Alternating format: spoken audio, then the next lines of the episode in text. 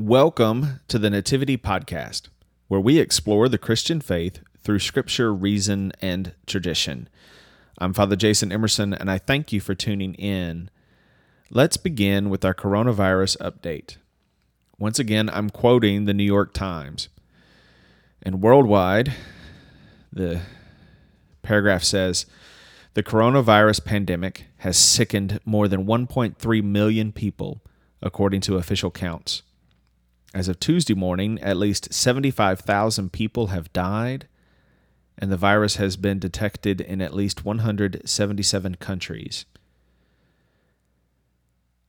And in the U.S., the New York Times reports, quote, as of Tuesday morning, at least 366,000 people across every state, plus Washington, D.C., and four U.S. territories, have tested positive for the virus, according to a New York Times database, and at least 10,000 patients with the virus have died. And with all these people and their loved ones and the people caring for them heavy on our hearts and minds, let us pray. O God, the strength of the weak and the comfort of sufferers, mercifully accept our prayers and grant to all who are suffering from the coronavirus the help of your power, that their sickness may be turned into health and our sorrow into joy. Through Jesus Christ our Lord. Amen. Deliver all who have died from the coronavirus, O sovereign Lord Christ, from all evil, and set them free from every bond, that they may rest with all your saints in the eternal habitations where with the Father and the Holy Spirit you live and reign, one God, forever and ever. Amen. Today, we are continuing our discussion of the rites and rituals of Holy Week, also known as the Great Three Days or the Triduum. Yesterday, we talked about Maundy Thursday as a ritualistic reminder that we enter the resurrected life through service. Today, we discuss Good Friday it's a day and a rite riddled with contradiction.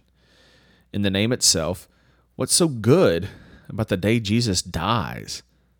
Liturgically, we often venerate the cross, kneel before it. Some folks even kiss it.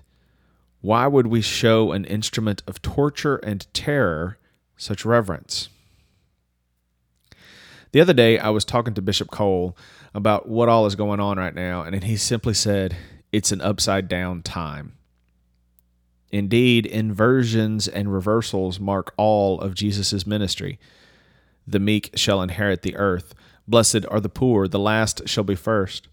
Touching the untouchable, healing the unclean, loving your enemies, lowering the mighty, and lifting the lowly. So too the cross. Jesus' life, death, and resurrection transformed the cross from the instrument of death to our hope for life, abundant life, vibrant life, life before death, as theologian Moltmann once wrote.